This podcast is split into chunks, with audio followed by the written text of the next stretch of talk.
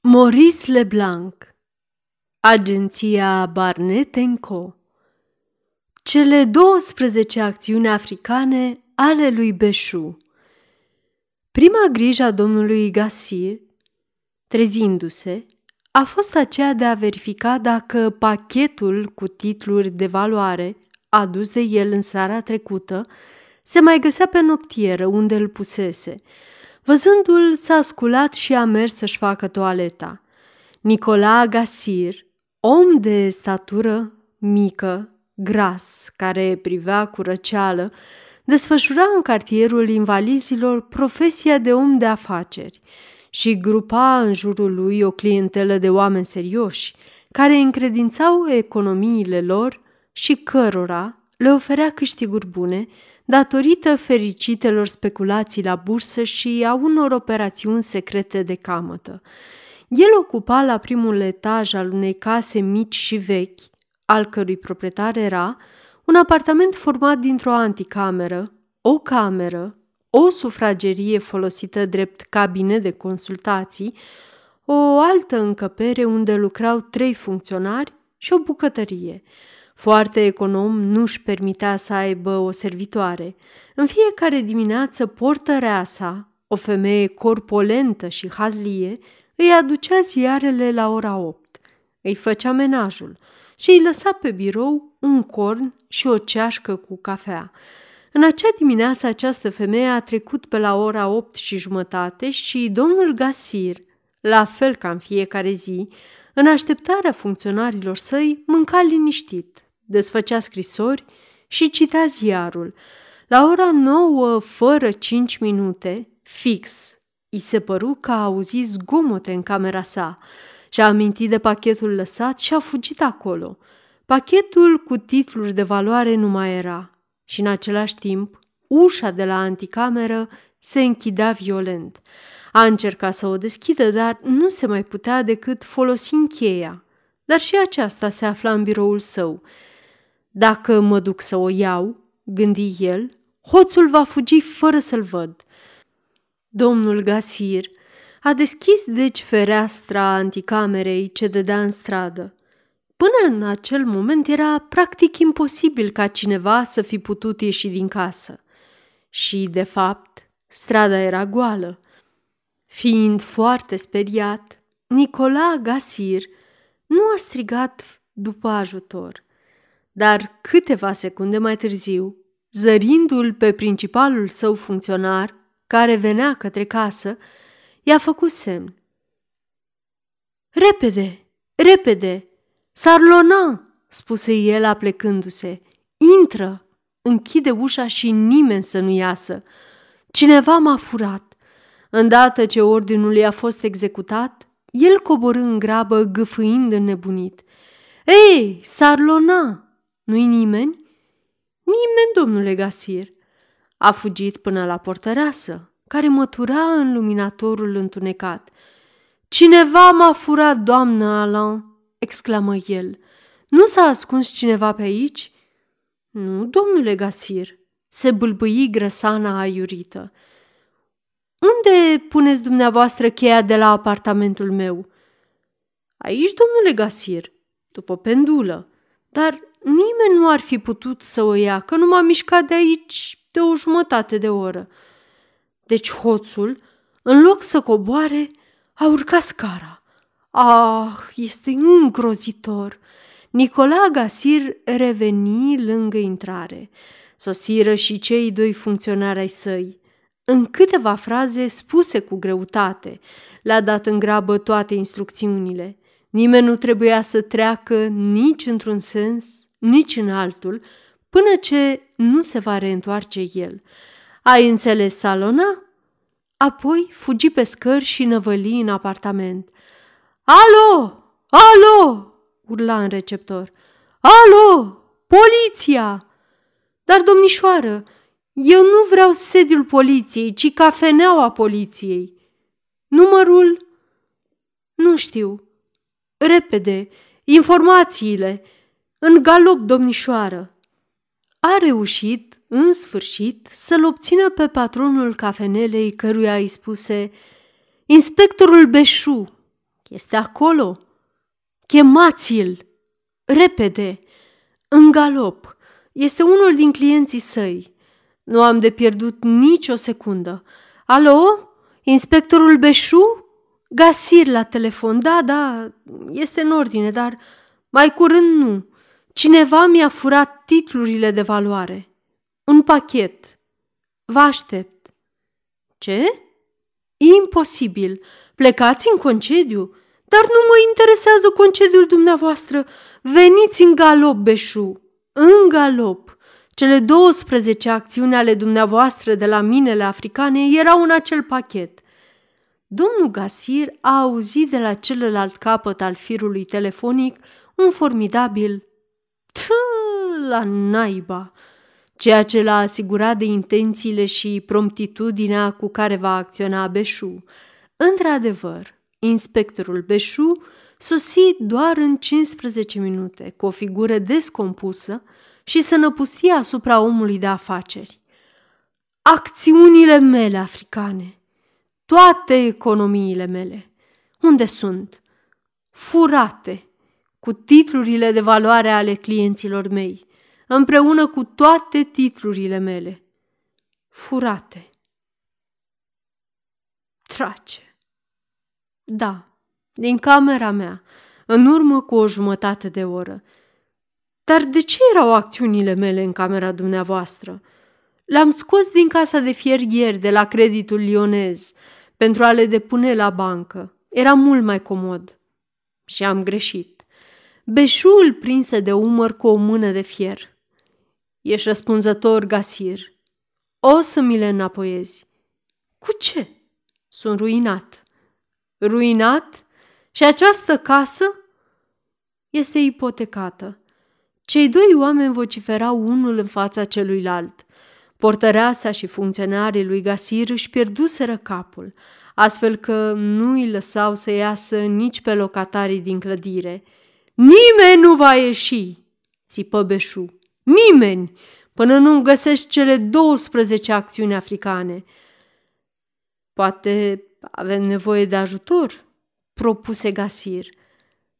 Băiatul măcelarului, al băcanului, sunt oameni de încredere. Nu am încredere în nimeni, spuse Beșu. Dacă vrea careva să telefoneze la agenția Barnet din strada la bord și apoi să facă plângere, dar totul e timp pierdut. Pentru moment trebuie să acționăm. Încerca să se stăpânească, cerea calm, dar gesturile sale nervoase, crisparea sa, trădau starea în care se afla. Cu sânge rece, spuse el lui Gasir. În orice caz, suntem pe calea cea bună. Nimeni nu a ieșit, deci trebuie să intru în posesia celor 12 acțiuni africane înainte de a le strecura în afară. Acesta este esențialul. Le interogă pe cele două tinere care încercau să iasă. Una era dactilografă, iar cealaltă dădea lecții de flaut. Ambele mergeau după cumpărături pentru prânz. Îmi cer scuze, spuse Barnet impasibil dar în această dimineață ușa de la stradă va rămâne închisă. Domnul Gasir, doi din funcționarii dumneavoastră, să rămână aici permanent. Al treilea va fi la dispoziția mea. Orice se va întâmpla aici să fie sub controlul meu. Tot ce intră și iese să fie riguros examinat. Orice pachet. Acesta este consemnul. Iar noi, domnule Gasir, la treabă, ne va însoți portărea sa. Dispunerea încăperilor făcea ca munca să fie mult ușurată. La parter se afla un apartament care încă nu era ocupat. Era câte un apartament pe etaj și numai trei etaje. La primul etaj locuia Gasir. La al doilea, Tufnon, deputat, fost ministru. La al treilea, care era împărțit în două locuințe, domnișoara Legofie, dactilografă și domnișoara Avelin, profesoară de flaut. În acea dimineață, deputatul Tufmo a plecat la opt și jumătate la cameră unde prezida o comisie, iar menajul său era făcut de o vecină care venea până la prânz și l-aștepta să se întoarcă. Dar locuințele celor două domnișoare au făcut obiectul unei cercetări minuțioase. Apoi au fost percheziționate toate colțurile unui pod, după care s-a intrat în apartamentul lui Gasir. Nu s-a găsit nimic. Beșu se gândea cu amărăciune la cele 12 acțiuni africane. Către prânz a sosit și deputatul Tufmo, parlamentar grav, obosit de munca sa de fost ministru, bun profesionist, respectat de toate partidele și ale cărui rare intervenții, dar decisive, făceau guvernul să tremure.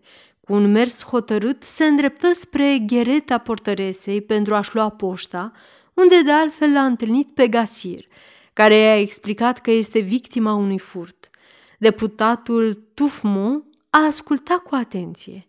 I-a promis sprijin în cazul că Gasir ar avea nevoie și a insistat să fie percheziționat și apartamentul său. Cine știe dacă cineva nu și-a procurat o cheie?" spuse el.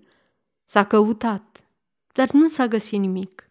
Clar, afacerea se prezenta rău și cei doi încercau să se încurajeze reciproc, dar cuvintele lor sunau fals. Au hotărât să se instaleze într-o mică cafenea situată chiar în fața clădirii, ceea ce le permitea să nu o scape din ochi. Dar Beșu nu dorea să mănânce. Cele 12 acțiuni africane îl apăsau pe stomac. Casir se plângea de amețel și amândoi au întors problema pe toate fețele cu speranța de a descoperi vreo pistă. Este foarte simplu, spuse Beșu. Cineva a intrat și a furat titlurile de valoare, dar cum nu a putut să iasă, deci e în casă. Drace! exclamă Gasir. Dacă acesta este în casă, deci și cele 12 acțiuni ale mele sunt acolo. Nu au zburat prin plafon, ce dracu! La fel, pachetul cu titluri, întări Nicola Gasir. Noi am ajuns la această concluzie fondată pe baze solide, spuse Beșu. Mai trebuie să știu... Nu a încheiat, iar ochii săi exprimau o teroare subită. Privea de cealaltă parte a străzii, unde un individ mergea către casă cu un pas vioi. Barnet, murmură el. Barnet, cine l-a chemat? Dumneavoastră mi-ați vorbit de agenția Barnet din strada la bord, mărturisi Gasir un pic jenat. Și am crezut că, în aceste circunstanțe atât de nefericite, un telefon nu strică. Dar este o prostie, spuse Beșu. Cine conduce ancheta? Dumneavoastră sau eu? Barnet nu are nimic de văzut acolo înăuntru. Barnet este un intrus care nu trebuie și nu putem avea încredere. Ah, nu, nu cu Barnet. Colaborarea cu Barnet îi se părea deodată lucrul cel mai periculos din lume. Jim Barnet în casă, Jim Barnet amestecat în această afacere, asta ar însemna, dacă afacerea reușește, furtul pachetului cu titluri și, în principal, a acțiunilor africane. Furios, a traversat strada și, cum Barnes se pregătea să bată la ușă, se așeză în fața lui și cu o voce joasă, tremurată, spuse Pleacă! Nu avem nevoie de tine. Ai fost chemat din greșeală. Lasă-ne în pace cât mai repede. Barnet îl privi cu mânie. Bătrâne Beșu, ce se întâmplă? Nu ești în apele tale? Fă cale întoarsă. Este într-adevăr adevărat ceea ce mi s-a spus la telefon? Ți s-au furat economiile și nu vrei o mână de ajutor? Pleacă! se strâmbă Beșu. Știu ce înseamnă mâna ta de ajutor. Totul este pe seama buzunarului oamenilor. Îți este frică pentru acțiunile tale africane? Bine, descurcă-te. Pleci? Nu se poate altfel. Am treabă în casă. Și adresându-se lui Gasir, care sosise și întredeschise ușa, Scuză-mă, domnule, aici locuiește domnișoara Avelin, profesoară de flaut care a luat premiul 2 la conservator? Beșu se indignă. Întrebi pentru că ai văzut numele pe firmă. Ei și? spuse Barnet. Nu am dreptul să iau lecții de flaut? Nu aici. Regret, dar mă pasionează flautul. Mă voi opune categoric. Ei drăcie! Barnet a trecut fără ca cineva să îndrăznească să-l oprească. Foarte neliniștit, Beșul privea cum urcă scara și zece minute mai târziu, punându-se de acord cu domnișoara Avelin, se auzea de la etajul al treilea notele cântate cu ezitare la flaut. Imbecilul! Mărâi Beșu, tot mai afectat de dispariția acțiunilor sale. Cu acest animal aici, unde vom ajunge? Și-a reluat cu hotărâre treaba. A inspectat parterul neocupat, cât și ghereta portăresei, unde ar fi putut arunca pachetul, dar totul în zadar. Sus, toată după amiaza se auzea cântecul flautului, agasat și ironic. Cum să lucrezi în asemenea condiții? În sfârșit, pe la ora șase, Barnet a părut vesel, cântând și cu o cutie de carton în mâini. O cutie! Îi scăpă lui Beșu o exclamație de indignare și luă obiectul, scoțându-i capacul. Înăuntru se aflau pălării vechi și blănuroase. Cum ea nu poate ieși, domnișoara Avelin m-a rugat să arunc acestea, spuse Barnet cu gravitate. O știi pe domnișoara Avelin. Este foarte drăguță. Ce talent are la flaut! Ea susține că dacă voi persevera, voi putea ocupa un post de orb pe treptele vreunei biserici. Aceasta este o înregistrare Cărțiaudio.eu. Această înregistrare este citită cu respectarea legislației în vigoare pentru Cărțiaudio.eu. Copierea, repostarea, multiplicarea, vânzarea, închirierea și sau difuzarea publică a acestei înregistrări, fără acordul scris al cărții audio.eu, constituie infracțiune și se pedepsește conform legislației în vigoare. Pentru noutăți, vă invităm să vizitați site-ul www.cărțiaudio.eu și să ne susțineți cu un like, subscribe și follow pe canalul de YouTube Cărți Audio – îi puteți susține prin donații pe naratorii voluntari ai acestui canal.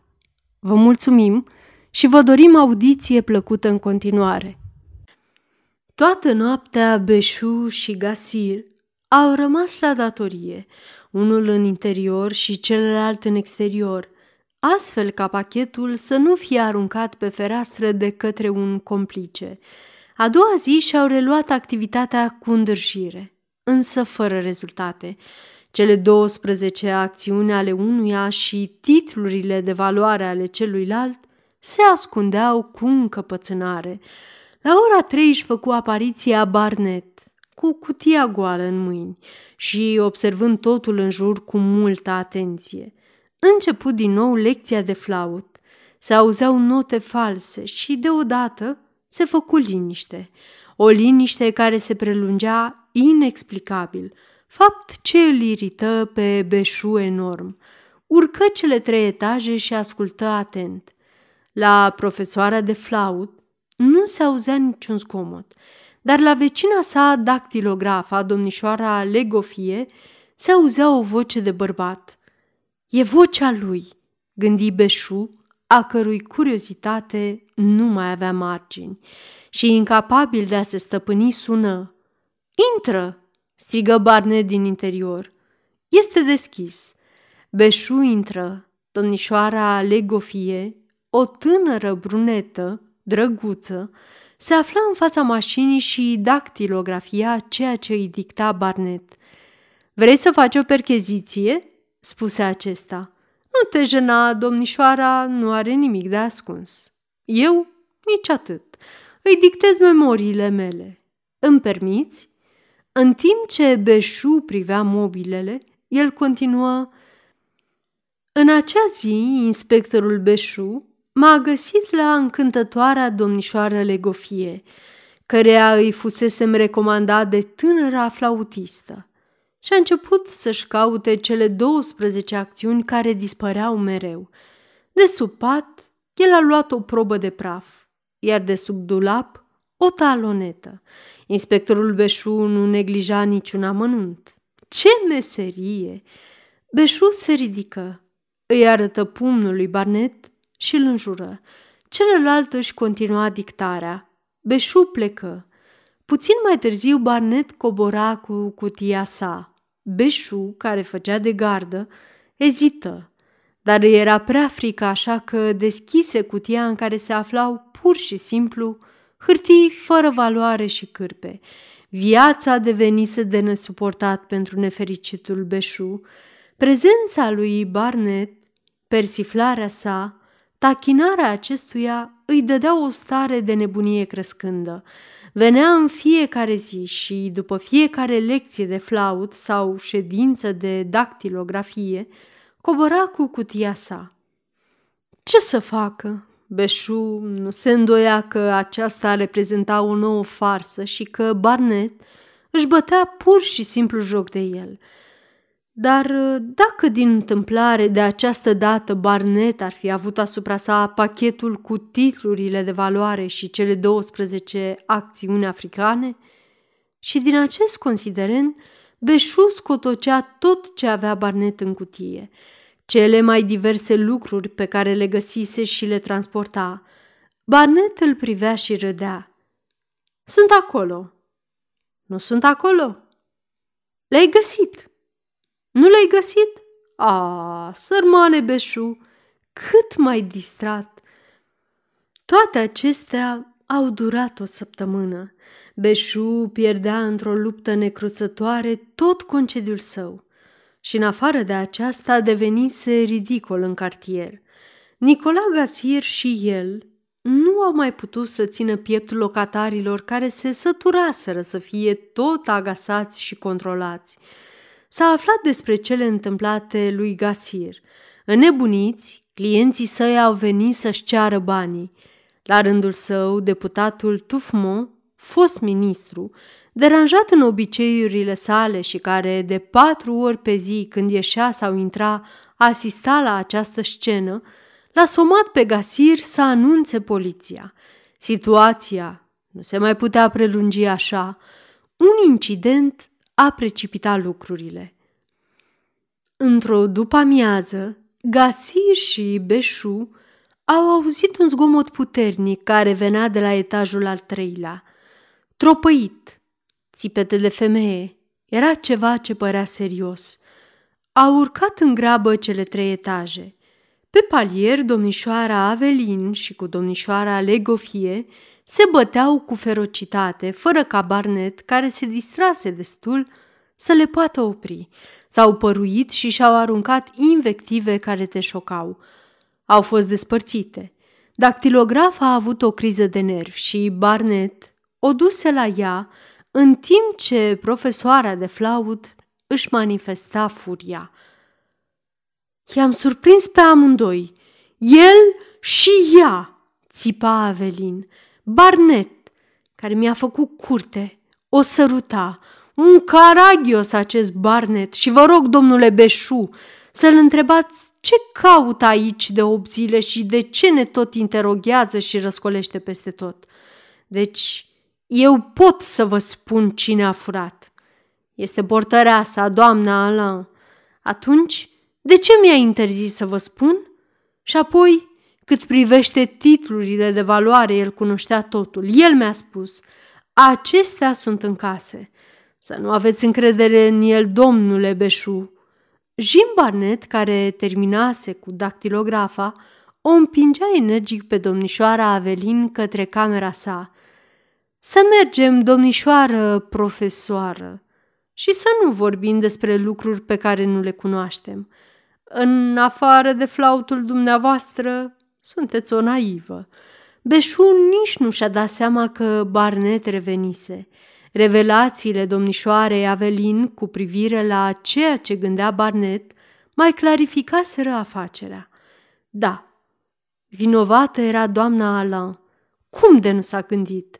Împins de o convingere puternică, coborâ scara urmat de Nicola Gasir și intră grăbit în gheretă.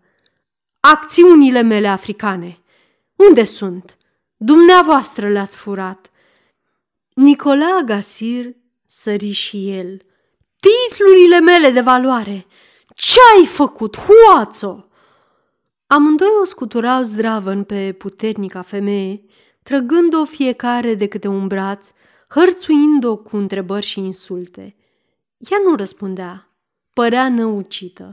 A fost pentru doamna la o noapte îngrozitoare la care s-au adăugat alte două zile numai puțin penibile. Beșu nu putea să creadă că Barnet s-ar fi înșelat. De altfel, după această acuzare, faptele începeau să se lege. Portăreasa care îi făcea menajul a zărit pachetul însolit pe noptieră și, cum numai ea avea cheia și cunoscând obiceiurile lui Gasir, a intrat în apartament. A luat titlurile de valoare și s-a refugiat în ghereta sa unde a găsit-o Nicola Gasir. Beșu se descurajă. Da, evident, spunea el, această creatură a dat lovitura, dar în fund misterul rămâne că ea este vinovată sau oricare altul. Aceasta nu interesează până nu știu ce s-a întâmplat cu cele 12 acțiuni africane. Admit că le-a adus în gheretă, dar prin ce mijloace le-a scos? Cu privire la acest mister, Namila de femeie, în ciuda amenințărilor și a torturilor morale suferite, refuza să dea vreo explicație. Ea nega totul. Nu a văzut nimic. Nu știe nimic. Și, deși vinovăția sa nu se mai punea la îndoială, rămânea inflexibilă. Trebuie să încheiem, spuse într-o dimineață Gasir lui Beșu. Ați văzut că deputatul Tufmo a răsturnat ministerul ieri seară? Vor veni ziariștii să-l intervieveze. Putem noi oare să-i controlăm pe acești oameni? Beșu mărturisi că situația este delicată. În trei ore voi afla totul, spuse el. După amiază merse la agenția Barnet. Te așteptam, Beșu. Ce dorești? Să mă ajuți. Nu am reușit. Jim Barnet se apropie de el și îl luă de braț cu afecțiune. Îi strânse mâna și cu o delicatețe încântătoare l-a scutit de umilița înfrângerii. Nu a fost o întrevedere între învingător și învins, ci o reconciliere între doi prieteni. Adevărat, dragul meu, Beșu, mica neînțelegere care ne separa m-a marcat mult. Doi prieteni ca noi, adversari. Ce tristețe! Nu mai dormeam. Beșu clipi des și în conștiința sa de polițist își reproșa cu amărăciune cordialele sale relații cu Barnet, pe care îl considera un borfaș și era indignat că destinul l-a obligat să colaboreze cu el. Dar sunt și situații când și cei mai onești greșesc și pierderea celor 12 acțiuni africane nu era de neglijat. Înăbușindu-și scrupulozitatea, murmură Portăreasa, nu-i așa?" Ea este, pentru o mie de motive. Dar cum a putut comite o femeie atât de respectabilă un asemenea act? Dacă ai fi dorit să știi mai multe amănunte despre ea, ai fi aflat că nefericită are un fiu, un găinar fără pereche care îi ia toți banii. Pentru el nu a rezistat tentației. Beșu tresări. Deci, a reușit să intre în posesia acțiunilor mele? Întrebă tremurând. O, asta nu. Nu aș fi permis așa ceva. Acțiunile tale sunt sacre. Unde sunt acum? În buzunarul tău. Nu glumi, Barnet.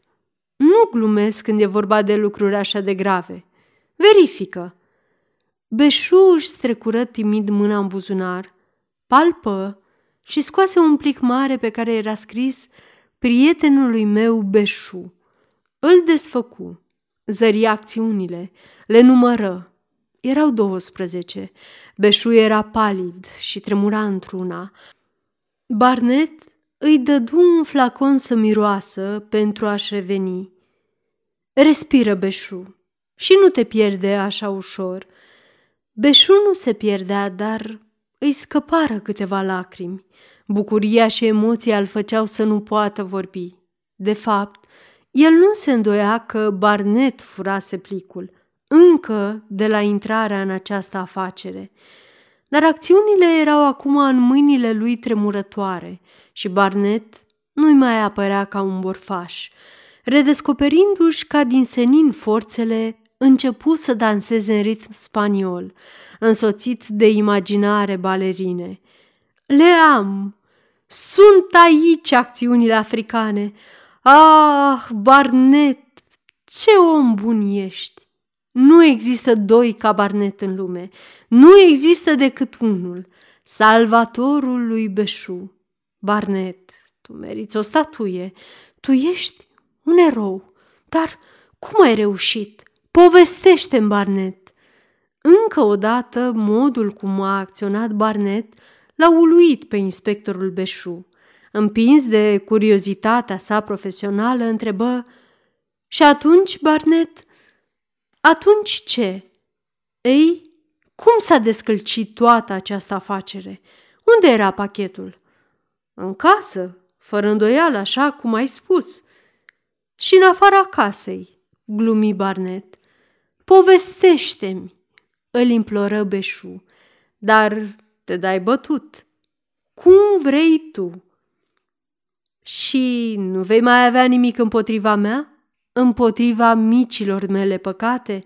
Și nu-ți vei mai lua aerul ăla de dezaprobare care mă dezamăgește și mă face uneori să cred că am deviat de la drumul cel bun? Povestește, Barnet. Ah, exclamă el. Ce întâmplare minunată! Bătrâne, nu o să ai nicio deziluzie. N-am întâlnit niciodată ceva atât de drăguț, neașteptat, spontan, în același timp uman și fantezist. Este așa de simplu, dar tu, Beșu, un polițist bun totuși, înzestrat cu calități serioase. Tu n-ai priceput nimic. În sfârșit, vorbește, spuse Beșu vexat. Cum a părăsit pachetul cu acțiuni casa? Sub ochii tăi, Beșu, dar nu numai că a plecat, dar a și reintrat și părăsea casa de două ori pe zi și revenea la fel și toate acestea sub ochii tăi candizi și binevoitori.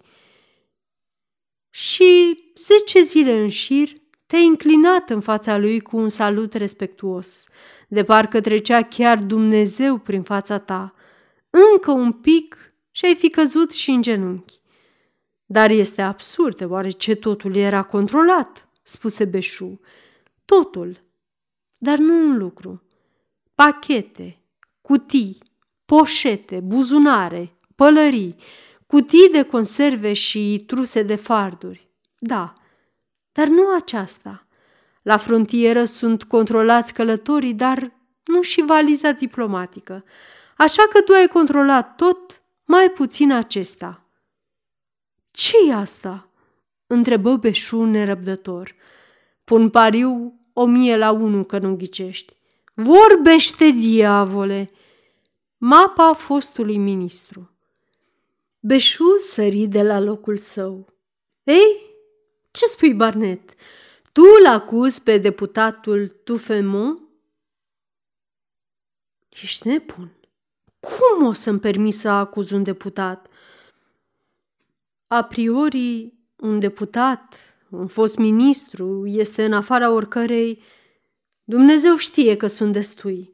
Îl consider pe Tufermont ca fiind deasupra oricărei bănuieli. Dar nu este imposibil să fii servit drept tăinuitor pentru doamna Alain. Complice, în acest caz, deputatul Tufermont este complice, nici vorbă. Atunci, Pe cine acuzi? Pe cine acuz? Da, mapa sa. Și cu veselie Barnet explică. Mapa unui ministru Beșu este un personaj important.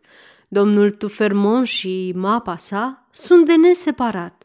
Fiecare este motivul existenței celuilalt. Nu se despart niciodată unul de altul.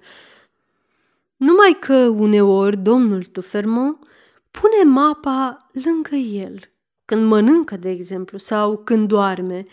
În asemenea circumstanțe, mapa domnului Tufermont are o existență personală și poate să facă lucruri de care Tufermont nu este răspunzător. Așa s-a întâmplat în dimineața furtului. Beșul privi pe Barnet. Unde vroia acesta să ajungă? Barnet repetă. Asta s-a întâmplat în dimineața când cele 12 acțiuni africane au fost furate. Portăreasa îngrozită de ceea ce văzuse, neștiind cum să scape de ele, a văzut ca prin miracol mapa domnului Tufermont. Domnul Tufermont tocmai intră în gheretă pentru a-și lua poșta. El a pus mapa pe șemineu, a desfăcut scrisorile, în timp ce Nicola Gasir și tu, Beșu, îi povesteați despre dispariția titlurilor de valoare. Atunci a avut o sclipire de geniu, nu găsesc alt cuvânt, pentru doamna Alain. Pachetul cu titluri de valoare erau de asemenea pe șemineu, lângă mapă și ascuns sub ziare. Nu se controlase încă ghereta, dar o vor face și atunci ar fi fost descoperită. Nu avea niciun minut de pierdut. Energic, în câteva gesturi, cu spatele la grupul ce discuta, ea a deschis mapa, a golit un compartiment și a băgat pachetul cu titlurile de valoare. Așa a fost. Nimeni nu a suspectat pe nimeni. Când Tufermont a plecat cu portofelul, a plecat și cu cele 12 acțiuni africane și titlurile lui Gasir – Beșu nu protestă. Când Barnet afirma cu un act de convingere definitivă, Beșu considera că este purul adevăr. El credea. Am văzut în ziua aceea, spuse el, o grămadă de hârtii și rapoarte. Nu am fost destul de atent. Dar acele hârtii și rapoarte, ea ar fi trebuit să le înapoieze domnului Tufermont. Nu mă gândesc la asta, spuse Barnet. Mai curând, pentru a atrage bănuiele asupra ei, l-ar arde. Dar el ar fi trebuit să le reclame. Nu le-a reclamat. Cum? Nu și-a dat seama de dispariția acelei grămezi de hârtii? Nu, după cum nu și-a dat seama nici de prezența pachetului cu titluri de valoare. Dar când a deschis mapa, nu a deschis-o el nu-l deschide niciodată. Mapa lui Tufermont, ca a multor oameni politici, nu este decât o iluzie, o atitudine, o amenințare, o chemare la ordin. Dacă ar fi deschis-o, el și-ar fi dat seama că îi lipsesc documentele și ar fi restituit pachetul cu titlurile de valoare. Or, el nu a solicitat nici documentele și nici nu le-a restituit pe celelalte. Totuși, când lucrează? Nu lucrează. Nu este obligatoriu să lucrezi dacă ai o mapă. Este suficient să ai o mapă de fost ministru pentru a nu mai fi necesar să lucrezi. Un asemenea post reprezintă puterea, autoritatea, omnipotența și omniștiința. Când tu, Fermont, ieri seară la Camera Deputaților, eram acolo și vorbesc în cunoștință de cauză, a pus pe tribună mapa sa de fost ministru, ministrul era pe punctul să sară în aer. Ce documente zdrobitoare conținea acea mapă! Ce cifre! Ce statistici! Tufermo a desfăcut-o, dar nu a scos nimic din ea. Tot vorbind, el a apăsat mapa cu mâna, având aerul să zică totul este aici – dar acolo erau numai cele 12 acțiuni africane ale lui Beșu, pachetul lui Gasir și ziare vechi. Era destul. Mapa lui Tufermont a făcut totuși să cadă ministerul. Dar de unde știi?